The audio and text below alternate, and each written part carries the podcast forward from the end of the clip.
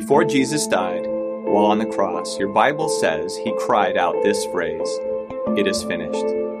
But that sentence is only one word in the Greek, tetelestai. And that's an interesting word. Did you know? Archaeologists dug up Greek papyrus scraps, thousands of them, and they ended up being just mundane commercial documents, like receipts. And one word was repeated over and over, written at the top of each one, tetelestai which literally means paid in full.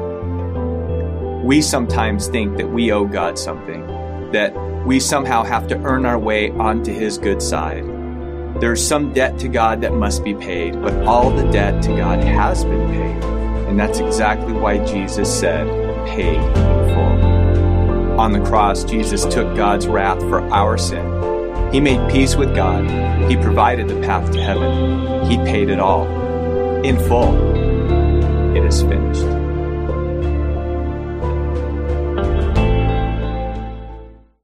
Open up your Bibles to John chapter 20. John chapter 20. Are you there? Many years ago, when my son Cade was about uh, four, he was kicked in the face by a horse. And it is a long story, but I remember the horse had gotten um, out of the barn, and little four year old, he was excited. Yay, there's a horse! And he ran behind.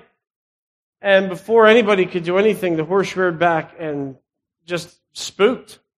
And it startled him, and the horse just double feet to the face, kicked him, launched him in the air. He did a complete flip in the air and landed on his face. And it was the most horrific thing I've ever seen in my life. And I remember as I ran to him, I thought, he couldn't possibly have survived that. There's no way he's alive. And as I scooped him up, his eyes were half open, but he was lifeless. And after what was probably only a few seconds, but seemed like an eternity, he coughed and then started crying. And I remember that specific moment. He's alive! He's alive! I was just bursting. He's alive. Why am I telling you that story? Well, that was, that moment was probably the closest that I've been to feeling what must have been felt in this passage that we're looking at today. He's alive. He's alive.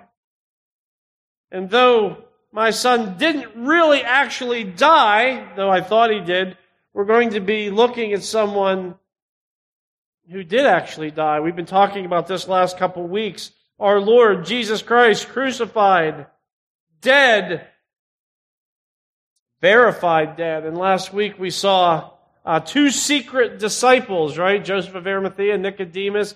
They buried Jesus in a new tomb. In this passage that we're going to look at today,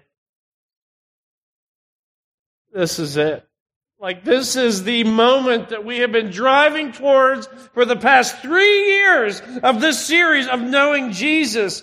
And this is, this is the highlight. This is the high point. This is, this is the resurrection of Jesus Christ. And as we look at this passage, I just want to remind you, the resurrection of Jesus isn't part of our faith. It's the basis of our faith. It's the main event. Because Jesus Christ lives, we too will live. This is the centerpiece of history. This is the heart of the gospel. This is the hope of every single Christian who ever lived. This event is the validation of Christ's sacrifice. Do you know it's actually why we meet on Sunday morning? Because the church has traditionally met on the day that Jesus rose from the dead. That's why we're here today. We preach the resurrection. We sing about the resurrection. We celebrate the resurrection. But you know the interesting thing about the resurrection? Nobody actually saw it happen. Think about that.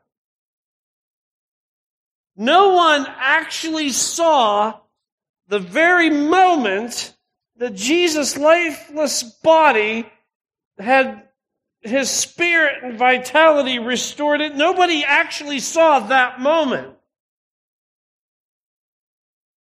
But no one really needed to. I mean, if we're going to verify a resurrection, all we need to do is have uh, someone who was obviously dead is now obviously alive. And that's what we have in this passage. And as we look at this passage, maybe you're like me and you like to try to understand and explain things. And what we're looking at here, there's no explanation for this. There's no understanding how he did this. And as we live in a day when everybody says follow the science, there's no following the science here. This is a supernatural event. This was a miracle from God. And the reality is, it doesn't matter how he did it, it only matters that he did it. Right? And as we look at John's account, and we're, we're going to stay focused on John's account, okay? I know there's a whole lot of stuff surrounding the resurrection, and we're in John, though, and the message of John is in John. John wrote what he wrote because he wants us to understand some things. So we're not going to pile on all these cross references. Okay, so don't leave here be like, oh, you know, you could have mentioned this, you could have mentioned that. John doesn't do that. You know, he doesn't mention the earthquake. He doesn't mention the guards. He doesn't mention the guards passing out. And, and he doesn't mention all of that. John is more focused on the effect that the resurrection had on people. That's what he's looking at in this passage. That's what he's concerned about. Not giving you an outline of here's minute by minute what happened in the actual resurrection itself. John's like, let me show you the effect that it had on Jesus' disciples and his followers. So on your outline today, here it is. Knowing his resurrection, answers from an empty tomb. And in our outline today, I just, I'm going to be addressing three different people here. All right? And you're probably going to be in one of these categories. So, first of all, I want to talk to the skeptic.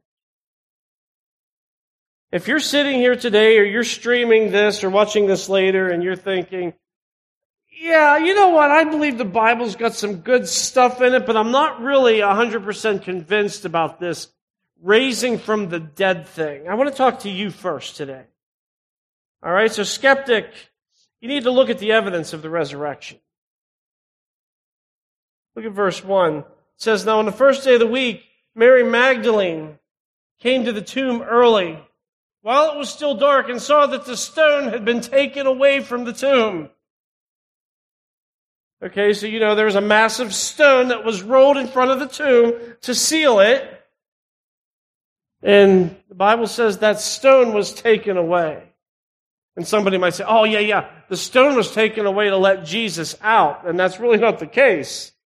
The stone was taken away to let us see in to the tomb. Right? But let's not, let's not get ahead of ourselves. I know it's real easy for us because a lot of us know this story and you're like, oh, I know it's coming. But can we just, as much as we can, try to stay in the narrative here and not jump ahead? Understand at this point to, to Mary Magdalene, this didn't look like good news. Okay? That's where her mind jumped. She saw the stone rolled away. She said, Woohoo! Uh, no, no, it didn't go there. She saw the stone rolled away, and she would have been like, What happened? What in the world is going on here? I came to the, to the tomb of Jesus, and it, what in the world is going on? The body is gone. Could you imagine the shock? I mean, wrap your brain around that. Think of a Think of a dead relative that you have, and maybe you go uh, a Memorial Day or something to put flowers on the grave, and the, the, the, the, the vault is open and nothing's in there. Wouldn't you just be completely freaked out? Right? So she did the most logical thing. Verse 2 says, So she ran and went to Simon Peter and the other disciple, the one whom Jesus loved, that's John, and said to them, They have taken the Lord out of the tomb, and we do not know where they have laid him. So she runs to Peter and John. And she says, They took his body. And uh, huh, they, who? Who is they? And she's like, They, they someone. I don't know they who, but he's not in there. Right? Well, look at verse 3. It says, So Peter went out with the other disciple. And they were going toward the tomb. Both of them were running together. But the other disciple outran Peter and reached the tomb first. And stooping to look in, he saw the linen cloths lying there, but he did not go in. Okay, so Peter and John ran to the tomb, and um, John stopped outside the tomb. Bible says he stooped in and he looked in, and he saw the cloths. Verse 6. It says, Then Simon Peter came following him and went into the tomb. He saw the linen cloth lying there and the face cloth which had been on Jesus' head, not lying with the linen cloths, but folded up in a place by itself. And, you know, if you go through the, uh, the Gospels and see the life of the disciples, this kind of makes sense. John kind of stopped and looked outside. Peter wasn't content with a peek, right? When he shows up, he runs right into the tomb. And he saw the cloths, as John saw from a, more of a distance, and he saw the face covering was folded. You're like, okay, hang on a second, Jeff. Why, why is this making such a big deal out of the cloths? What, what are the cloths? We, we see these cloths. Well, understand in, in Jesus' day for Jewish burial, what they would do is they would get these, these linen cloths, and remember, um, Nicodemus brought the 75 pounds of spices, right? Well, the way they would bury is they would um, put a layer of the cloths on, and then a layer of the spices, and then another layer of cloths, and then another layer of spices, and another layer of cloths. Do you see? And the purpose was to combat the smell of a decomposing body. That's why they wrapped in that way. And you're like, well, that is a fascinating tidbit, but what's the significance? Why is there so much emphasis being placed here on these cloths? Well, this is the significance. Mary's reaction immediately was somebody stole his body. And if you remember, that was the lie that the Pharisees tried to get going. Tell people that they stole his body. And here's the significance of the cloths. If, if someone stole the body of Jesus, they wouldn't have unwrapped it first. Right? It was being guarded by Roman guards. It was sealed, and there was all this controversy around Jesus. Do you think somebody in stealing his body is going to go in and, all right, boys, we can unwrap this thing before we get it out of here, and take like a couple of hours to unwrap? Oh, and then let's, don't just throw the headcloth over there. Make sure you fold it, right? Let's be respectable grave robbers.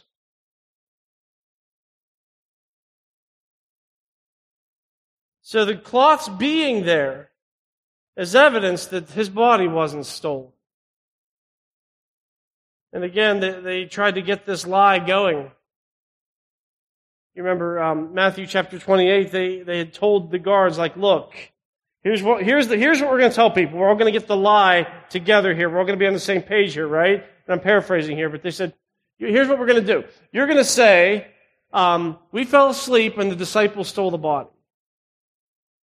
All right, and they paid, they bribed them, and they paid, and that's that was the lie that they were trying to push. But there's a huge problem with that lie, isn't there? Huge problem with that lie. You don't know what's happening when you're sleeping, right?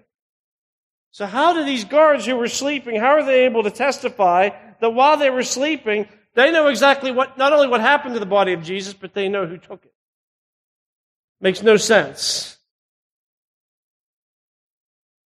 But it makes even less sense when you consider that the disciples, you know, if they stole the body of Jesus, then that means they knew that Jesus didn't raise from the dead. When you study your church history, every single disciple was willing to suffer and die for believing and preaching that Jesus resurrected. Only John was not martyred, and he was exiled to Patmos, which was an island prison. Every one of them said, You can do whatever you want to me, but I believe that Jesus rose from the dead. Are they going to keep promoting that lie if they stole the body? Absolutely not. So if you're the skeptic here, I just want to tell you the resurrection of Jesus Christ is the most celebrated, verified, and significant event in history. And if you're skeptical, you're like, yeah, I'm not so sure about that, then you need to take a really hard look at it. And there's a lot of resources out there. I don't have time to, to really dive into this any more than I have today. But things like evidence that demands a verdict, more than a carpenter, the case for Christ, there's so many excellent resources that have been written for you to do your own investigation. But you have to do it because the Bible says that your eternal destination hinges on what you do with this truth. Romans 10:9 says because if you confess with your mouth that Jesus is Lord Look at this and believe in your heart that God raised him from the dead you will be saved. That has to be the very centerpiece of what you believe about Jesus. That God raised him from the dead. So we see some evidence of the resurrection. Now we're going to move on from that. I want to address the student. The person that maybe here is like, you know what?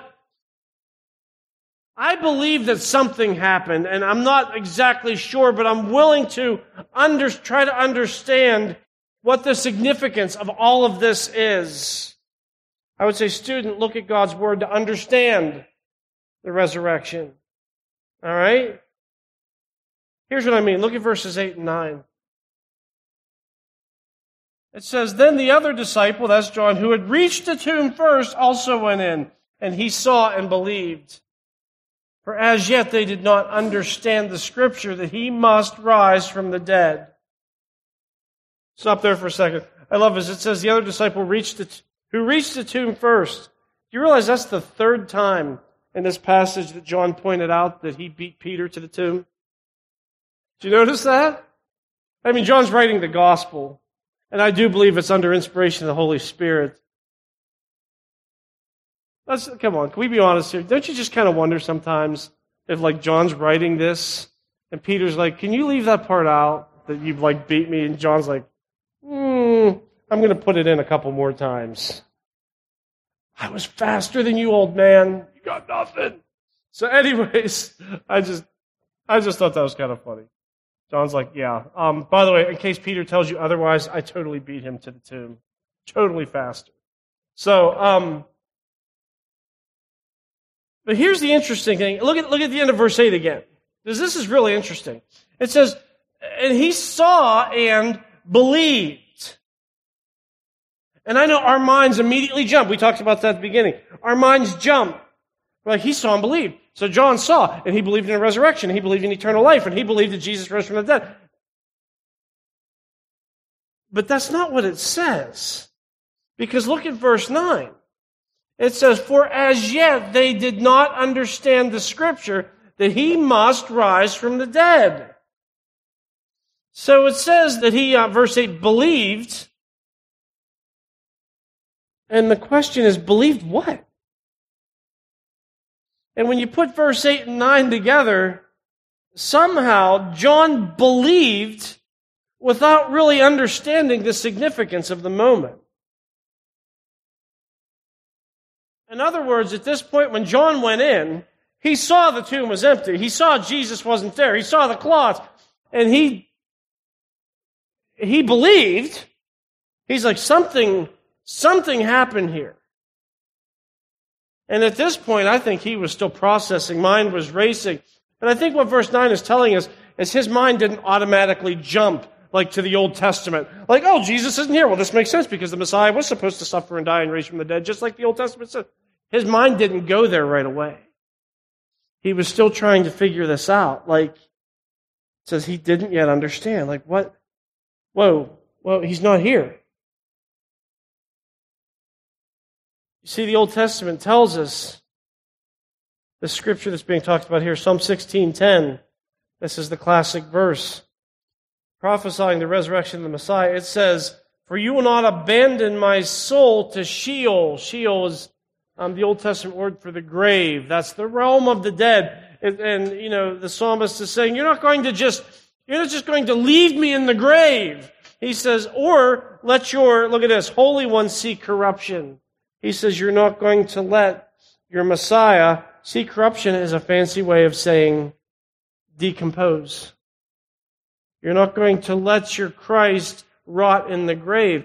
And this is the classic Old Testament, one of the classic Old Testament verses describing the resurrection of the Messiah. So John, again, he, he didn't jump there. He just didn't understand in a moment what any of this stuff meant. So verse 10 says, Then the disciples went back to their homes. So, what do you do, right? Show up the tomb, he's not there. What are you supposed to do? Like, let's wait and see if he comes back? Or if his body was stolen, like, eh, what do we look for clues? What are we supposed to do here? And he's like, well, let's just, let's just go home. And that's what they did. But I want you to understand here, church, that this scene happens every single Sunday where the gospel is preached. This scene right here happens every Sunday. Like, what do you mean by that? I mean, people go to church and they hear the message, and maybe they don't intellectually disagree with the message that Jesus rose from the dead, but like John in this moment here, they just don't catch the significance. See, that was the problem. John's like, something happened, but it's not making sense. That happens every week. That happens every week here. That there are people that come and hear the message, and okay, yeah, okay, Jesus rose from the dead, so what? Like, what, what, what does that have to do with me? And that's why I'm challenging you. You've got to be a student of the Bible. What does it mean to me that Jesus rose from the dead? Because we can't just look at this account and say, good for Jesus. Like this is some feel good eye of the tiger story, right? Like almost as good as Rocky 3. He overcame. And that's what some people simply want to leave the story. It's, it's this story of, the, of this overcomer. And when you do, you completely miss the significance. What does it mean for me that Jesus rose from the dead? Let's seek to understand the scripture quickly. Just want to give you a couple. Romans 5:17 says, "For if because of one man's trespass death reigned through that one man, much more will those who receive the abundance of grace and the free gift of righteousness reign in life through the one man, Jesus Christ. Again, 1 Corinthians 15 22. Same truth said a little more succinctly. He says, For as in Adam all die, so also in Christ shall all be made alive. And this is the significance here that people miss. That Adam and Eve brought sin and death into the world. When Adam sinned in the garden, when he transgressed the law of God, he brought sin and death. And that's why we are all sinners by nature going to die. We inherited that from Adam. But Jesus Christ, the Bible calls him the second Adam. He brought forgiveness and life. And we've inherited the sin nature, we're spiritually separated from God, and we're spiritually and eternally dead in our sin, And Jesus came to not only pay the penalty for our sin on the cross, right, to tell us die, but he resurrected, and here's the significance. He resurrected to defeat death. Jesus resurrected to give us life, eternal life. As Jesus told Nicodemus, you must be born again. That's why Jesus rose from the dead. To defeat death, to give us the life that we forfeited in the Garden of Eden. Do you understand the significance of the resurrection? It's not just good for Jesus. He sure showed them. He had to rise from the dead to fulfill the scriptures, to prove he's the Christ, and to give us eternal life. So if you're skeptical, I encourage you to take that hard look. And if you're uh, uh, not sure the, the significance, you need to understand the line that the Bible draws for Jesus Christ's resurrection and what it means to you. But finally, today, I want to address the sorrowful. Look to Jesus for comfort. And I do imagine we have a few skeptics here. And I imagine we have a few people that need to be Bible students to understand. But my guess is, if I had to pick where most of us would fall, to some degree, it would be under the sorrowful category. We'll see why here in a second. But look at verse 11. It says, But Mary stood weeping outside the tomb. As she wept, she stooped to look into the tomb. Now, look, I know, I know John made such a big deal out of how much faster he was than Peter, but I don't know. Can we just acknowledge here that in this moment they weren't being very gentlemanly? It says the disciples went home and they just left Mary standing there weeping. Like, come on, guys. So she's standing there weeping and looking in the tomb, still thinking his body is stolen. But this time, it says she looked in the tomb. Look at what she sees, verse 12. It says she saw two angels in white sitting where the body of Jesus had lain. One at the head and one at the feet. Like, well, that's interesting. But it's more than interesting. The positioning is very significant for these angels. Because your Bible says you had one on either side of where Jesus was laying before he resurrected. Do you see how significant that is? Like, what do you mean? Well, here's what I mean. Flashback to the Old Testament, right? You remember God instructed Moses to build the Ark of the Covenant. Do you remember the Ark? The Ark was this box that um, was kept in the Holy of Holies, and inside the box, what, what it was like um, a copy of the Ten Commandments, and Aaron's staff, and a, and a, jar of manna. But in this box, kept in the Holy of Holies, um, the lid of the box was called the mercy seat. So when the high priest would offer um, atonement for sin, uh, Leviticus 16, Day of Atonement, they would take the, the blood and sprinkle it on top of the ark. And the top of the ark was known as the mercy seat. But do you know what was carved on either side of the top of the ark? Do you know? Angels. Do you see the significance here? Remember we talked about the hyssop when Jesus was on the cross and they took the hyssop with the wine to give him the drink. And to the Jew, that would have looked like the Passover because you took the hyssop to put the blood on the doorpost. You get the same kind of thing happening here. Just like the, the hyssop foreshadowed the true Passover lamb, the ark, two angels on either side of the mercy seat, was God's way of foreshadowing the resurrection of his son. Look at verse 13. It says, They, the angels, uh, said to her, Woman, why are you weeping? She said to them, They have taken away my Lord, and I do not know where they have laid him.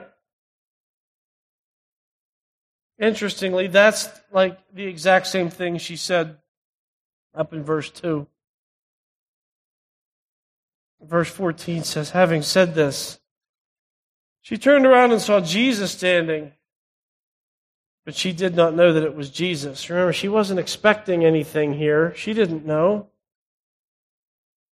Jesus said to her, Woman, why are you weeping? Whom are you seeking? Supposing him to be the gardener. She said to him, Sir, if you've carried him away, tell me where you've laid him, and I will take him away. So, why are you weeping? First from the angels, then from Jesus, who Mary didn't recognize. She thought he was just the gardener and like, look, if you took the body, just, just tell me. And then verse 16, Jesus said to her, Mary. She turned and said to him in Aramaic, Rabboni, which means teacher. What was the difference there? She recognized his voice when he said her name. And you could imagine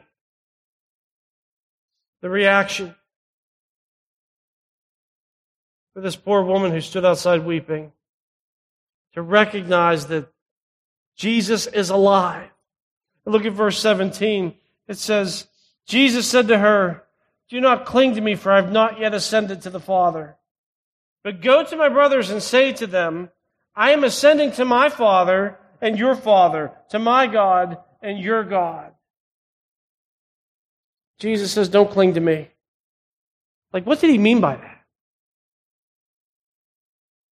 I did a lot of reading this week trying to understand why Jesus would say, Don't cling to me. He wasn't like Uno touchies. It wasn't that. But here's my best understanding. I think Jesus was telling Mary, listen, I am alive. But that doesn't mean things are going back to normal. Right? Because I think Mary might have thought, this is great. We'll go back to Galilee and it'll be just like, it'll just be like old times. We'll get the gang back together and obviously not Judas you know, he's out, but we'll get everybody together and it'll be just like old times. Come on, Jesus, come on. And I think this was Jesus' way of saying to her, Mary, things are going to be different from now on. I'm not going to be in close physical proximity to you because we're going to have a new relationship. You're like, well, why, why do I think that? Well, because Jesus, you know, in this said to her, For I have not yet ascended to the Father. And if you've been with us for the past few months as we've been going through Jesus' um, discussion with the disciples at the Last Supper, what did he always connect with ascending to the Father? I will ascend and we will send the Holy Spirit. Say, Mary, things aren't going to be the same. The Holy Spirit's coming. He's going to reside in your heart. He's going to reside in the heart of everyone who follows me. Verse 18 says, Mary Magdalene went and announced to the disciples, I have seen the Lord. And that he had said these things to her. And as we close here, you know, I so appreciate Mary Magdalene's heart. And I got to be honest with you, it's, it's convicting to me. Because when she thought Jesus was gone, she just stood there weeping. She was thinking, He is all that I need. And I don't know what I am going to do without Him.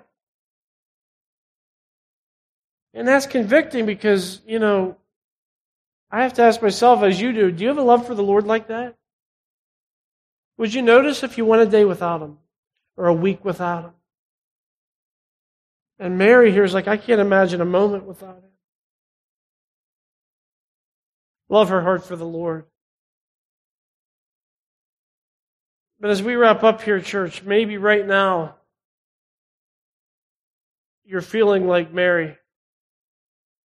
Before Jesus made himself known to her, just completely helpless and hopeless. As we pointed out in verse 2 and verse 13, she just kept saying the same thing over and over. That's a sign of depression. That's a sign of despair. She was absolutely stuck in that place. Have you ever been there? That you're stuck in a situation and you're like, I don't see any way out. I don't know what to do. Maybe some of us are there now. Maybe COVID has brought some of these feelings to you. Not just the health related issues, even though that's more than enough. But it's also resulted in separation of families. It's also destroyed some relationships. It's also put a big question mark over your finances. And I know there are people here that are still facing the threat of losing your job. And maybe you sort of feel like Mary standing outside the tomb right now. Like, what am I going to do? Uh, I can't fix this. But I just want to remind you this simple truth. If you didn't hear another word that I said the entire time, you've got to hear this one. So listen up. Like Mary Magdalene, our despair is going to turn to joy when we turn and recognize that Jesus Christ is alive. Because he lives, we too shall live. And as dark as things look now, our best days are ahead of us. We all need reminded of this truth from Mary Magdalene's story. You know, even when she didn't see Jesus, he was alive and victorious.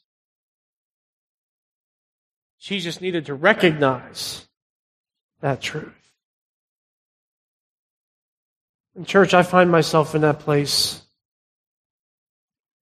Maybe you do too. So, the resurrection of Jesus Christ, do you believe it? Do you believe it? Do you understand it? Are you willing to turn and recognize it for what it is? Let's pray. Father in heaven, this truly is the thing that changes everything. The death of Jesus Christ was the end of the story. We'd be in sad shape. We'd always wonder. We'd never have confidence. Father, we come today celebrating that He is alive. And Father, I just want to pray for my brothers and sisters here. Some who don't know you. Some who maybe don't understand the significance of it. But Father, there's a lot here that are struggling and suffering right now. And I just pray, Father, that like Mary Magdalene, we would have this recognition that Jesus is alive. Maybe we've taken our eyes off of that. Maybe we've forgotten about that. Maybe we've gotten so focused on the things that we should be sorrowful over that we haven't turned our eyes upon the living God who's promised to someday wipe away every tear from our eyes. And death will be no more and sorrow will be no more. God, you've promised us that things will not always be as they are now. And our guarantee is the resurrection of Jesus Christ. So, Father, let us celebrate it today, but let us understand and embrace it for all that it is. We pray in Jesus' name. Amen. This is Pastor Jeff Miller, and I would like to thank you again for listening to the podcast of Harvest Bible Chapel, Pittsburgh North. And you know, a question that I get asked frequently from people is this How can I support your ministry? Well, I got good news for you. It is easy and it is secure. All you have to do is go to harvestpittsburghnorth.org backslash giving and follow the on screen directions, and you can give online to support the ministry of Harvest Pittsburgh North. So until next time, this is Pastor Jeff Miller saying thank you again for listening to the podcast of Harvest Bible Chapel, Pittsburgh North.